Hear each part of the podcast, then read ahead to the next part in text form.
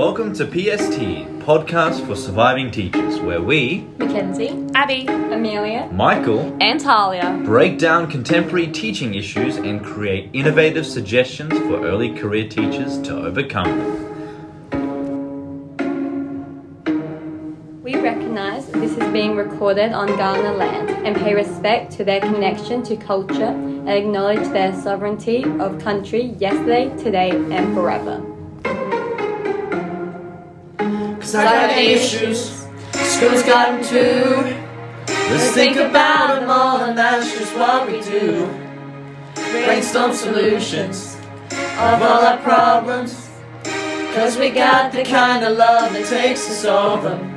Yeah, I got issues. Listen up, surviving teachers. Welcome back to Podcast for Surviving Teachers. My name's Mackenzie. Um, the highlight of my week was that I actually went to a heavy metal concert on Saturday night, which was a lot of fun. Talia? Um, ah, I'm Talia. A highlight of my week just gone is just working. Um, realistically, I work in retail, so it keeps me on my toes, and there's a lot of funny customers coming in lately, so definitely makes the shift go faster. How about you, Michael? How's Sydney going? Yeah, Sydney Life's great. I just celebrated my one month anniversary. Yay! That's gone quick. That was fun. Um, yeah, that was my highlight. Yeah, awesome. That's Amelia? exciting. Um, so my highlight's probably going to be this Saturday. as I'm hosting one of my best friends' bridal shower. Oh, That's so cute. cute! So exciting. Um, yeah, hi, I'm Abby. My highlight of the week was I handed up my last history assignment, which means I finished my Yay. Bachelor of Arts. Yay! So Amazing. exciting. Halfway there. Amazing. All right, so this week we um, focused on learner diversity and basically just how to not feel overwhelmed as a teacher with so much learning diversity um, in your classroom.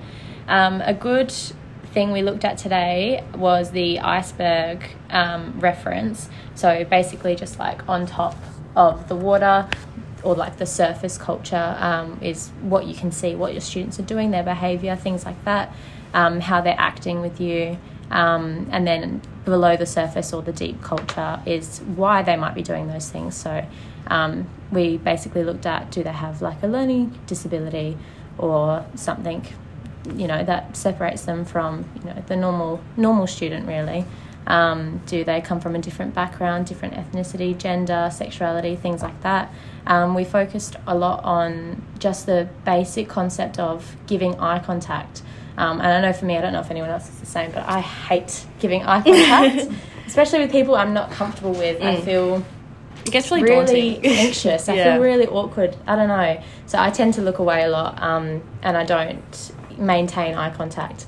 Um, and I know from my experience at placement or um, working in an OSH, children with ASD, um, they also don't like giving eye contact. But as long as I know they're listening to me through other things like you know facing me with their body or um, nodding their head, things like that, I know they're listening to me, and I don't you know pressure them to give eye contact because I know how daunting it is.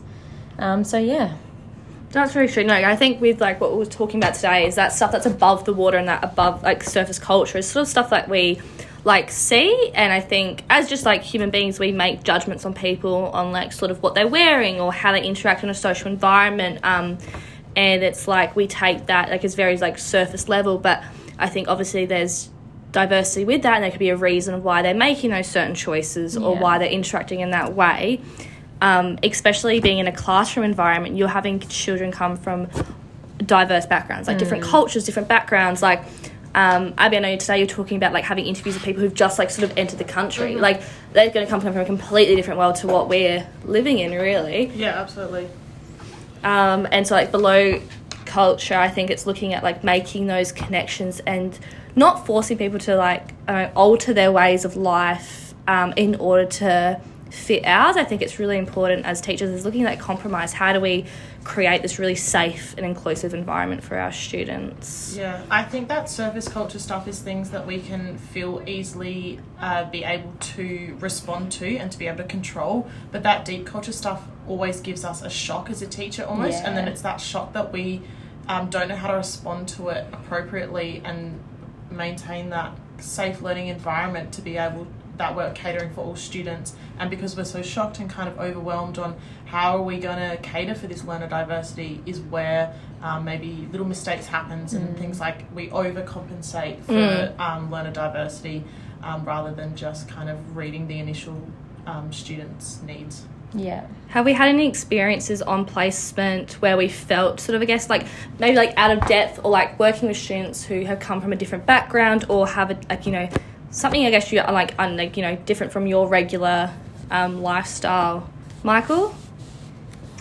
Yeah, sure, guys. Just going back to what Abby was saying about um, that iceberg over and under, an, an experience from my placement is uh, I had a student who I, I could clearly identify he was an Aboriginal student.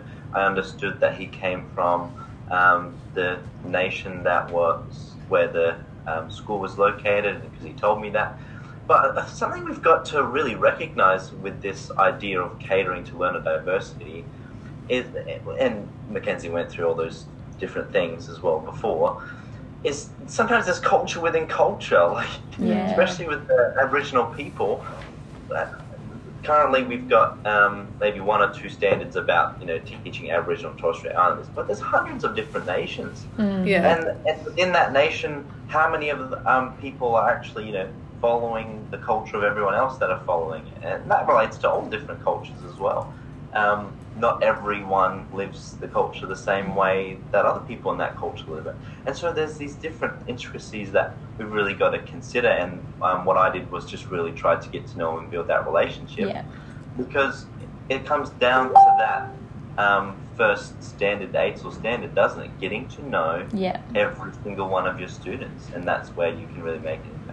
Definitely. I think that's the, like the forefront of all teaching and, you know, especially like learner diversity. It's just understanding your students, getting to know them, um, understanding what they like and what they, you know, might not like. I know there was discussion in class today about some um, students from diverse backgrounds who actually don't like acknowledging it and they want to fit in with all the rest of the students that, you know, are um, from Australia. So, you know, understanding your students is so important. And I think it's like it goes back to like we've all like you know what Mike was saying about like Aboriginal and Torres Strait Islander families like in communities like each sort of um, like yeah communities have different beliefs and differences and that's similar to like each of our homes are different. Like we come to university where people are coming from completely different walks of life. Like um, I know a big thing that let's talk about today is like manners and like having respect for others. And it's like well in different cultures we show respect differently. And going back to the eye contact um, in one of my other classes we we're discussing how in like some Aboriginal and Torres Strait Islander cultures like you don't look at someone with authority power over you out of respect where we know here in a western culture you looking at you trying to make eye contact with them because to get respect and it's like it can come across as being you know like rude or um, you know being like you know f- get frustrated at this but it's like having those conversations and yeah it goes back to building those relationships i think that's the most important thing realistically as teachers is building those relationships with students to um, understand them more and not make assumptions Yeah. Yeah, I think a large bit is like with the not making assumptions, it's very much how we view it. Like Yeah. in the textbook, there's a whole section on difference, not deficit. And one of the girls in our class was talking about that with how she came from a different country and the way they view the language barrier as a deficit. It's mm. just different. They have their own strengths and they need to know that's okay. Yeah. and not seen as like a weakness mm. either. Yeah. Like I was like, they're coming like, especially people like now. There's so many people who speak bi, like, you know, are bilingual, and you know, English is their second language, and I think that's like not celebrated enough. It's more like, oh, it's okay, it's your second language. It's like, well, no, how incredible that they can speak more For than one language, and that they've learnt English in order to be feel included. Where I Yeah. feel like sometimes that could be not as highly respected because of that. Yeah. Um, so yeah, and I think what something else was clear in our tutor today is like um, one student she said my teacher like always tried to give me a like tasks or like topics that related to my cultural background. I was like, I don't want to just focus on my own Yeah. background and not just make you know stop making those assumptions that because I do have this background, I have to like make everything I do about it. Yeah.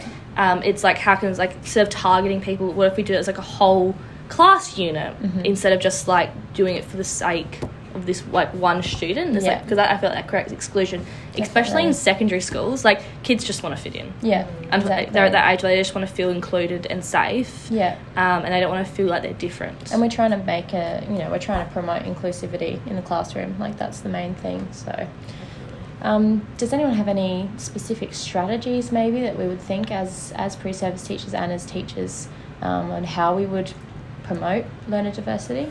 Yeah, um, so kind of drawing on what Sylvia talked about in some of the readings, um, there's a really good reading from Gibson and Ross about teachers' professional noticing um, and talking about that theory into practice. Um, so essentially, if teachers a teacher's instruct, instructional practice sorry is pedagogically vulnerable when not anchored within detailed and comprehensive observation and understanding of students' immediate responses during instruction. So it's great to have all these plans and ways of um, going to teach the content of the curriculum, but not looking at the students' immediate needs and having that adaptive teaching skills um, is where it um, often flaws um, our ability to get to know our students and cater towards their need. Mm. Um, I think there's a really good quote as well. Uh, So, um, obviously, one strategy is the teacher professional noticing, and then they also have that solution of adaptive teaching, so that ability to be flexible, um, to be able to cater to this learner diversity.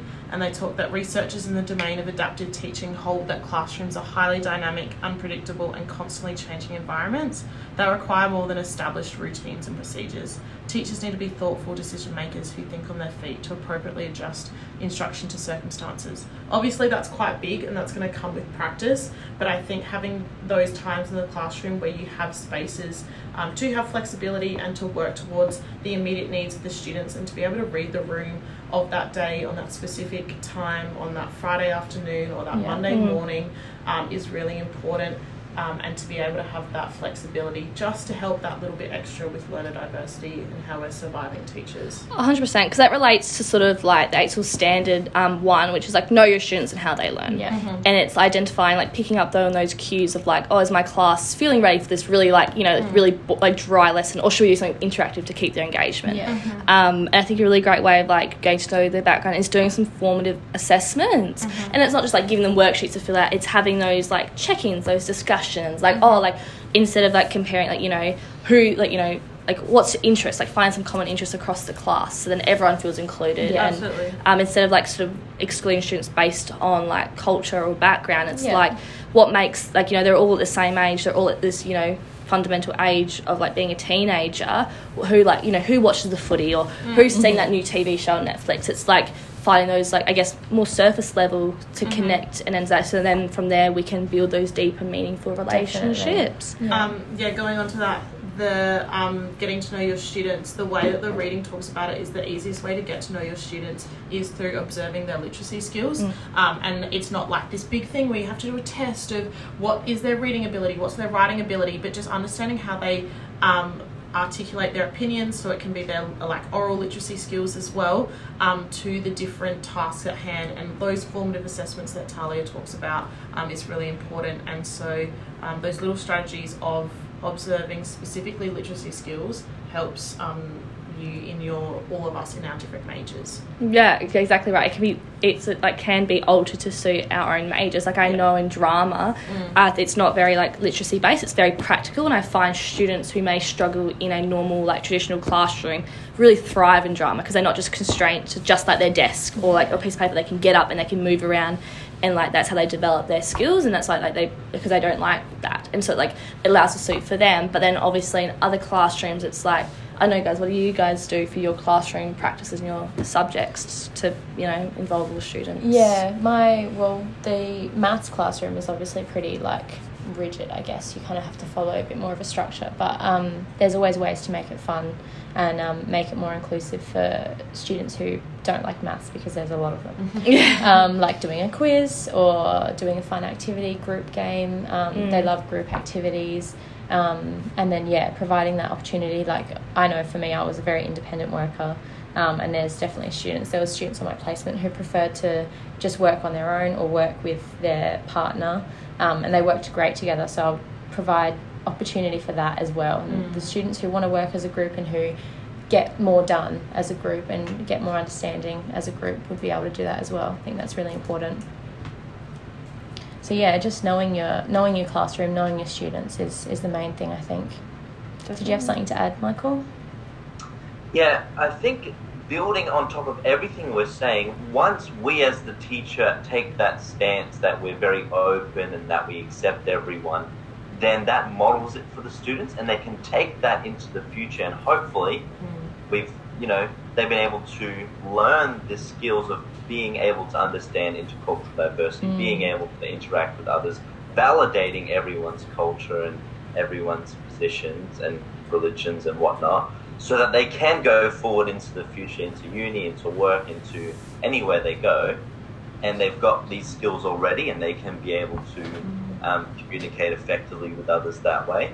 Because you know we don't want them to not have these skills and then have to learn the hard way once they get into work yeah. or get into this globalized world. And unfortunately, oh, not unfortunately, um, now it's very uh, penalized if you if you do certain things against certain cultures in the workplace. You know, like Oh, exactly right. discrimination. Yeah. It's like, oh, learn in school these things. Exactly right, and I think that goes back to being educators. That's something we discussed last week as well. It's like obviously that there we're teaching content and um, helping our students, but we're also providing them with these skills to be better civil, civil, uh, civil what am I trying to say, citizens, um, and like how to allow them to enter this world, like you know, the future world with skills that they can transfer across, like for the rest of their lives. Yeah. Um, and I think is if we are seen as like open minded and really accommodating, they're going to take those values and apply it to their own lives. Yeah, definitely. Yeah, I think that's really important. We've definitely talked about some good strategies. I think the main thing is just communicating and having that um, open and honest communication um, and instilling that, that sense of trust within your classroom and your students is really important. Understanding your students and then, yeah, building those relationships. That's, that's just the forefront of all teaching and um, all of these topics that we're talking about. So, yeah, thanks everyone for joining us. This was the podcast for surviving teachers, um, talking about how to not feel overwhelmed with learner diversity, and we will see you next week.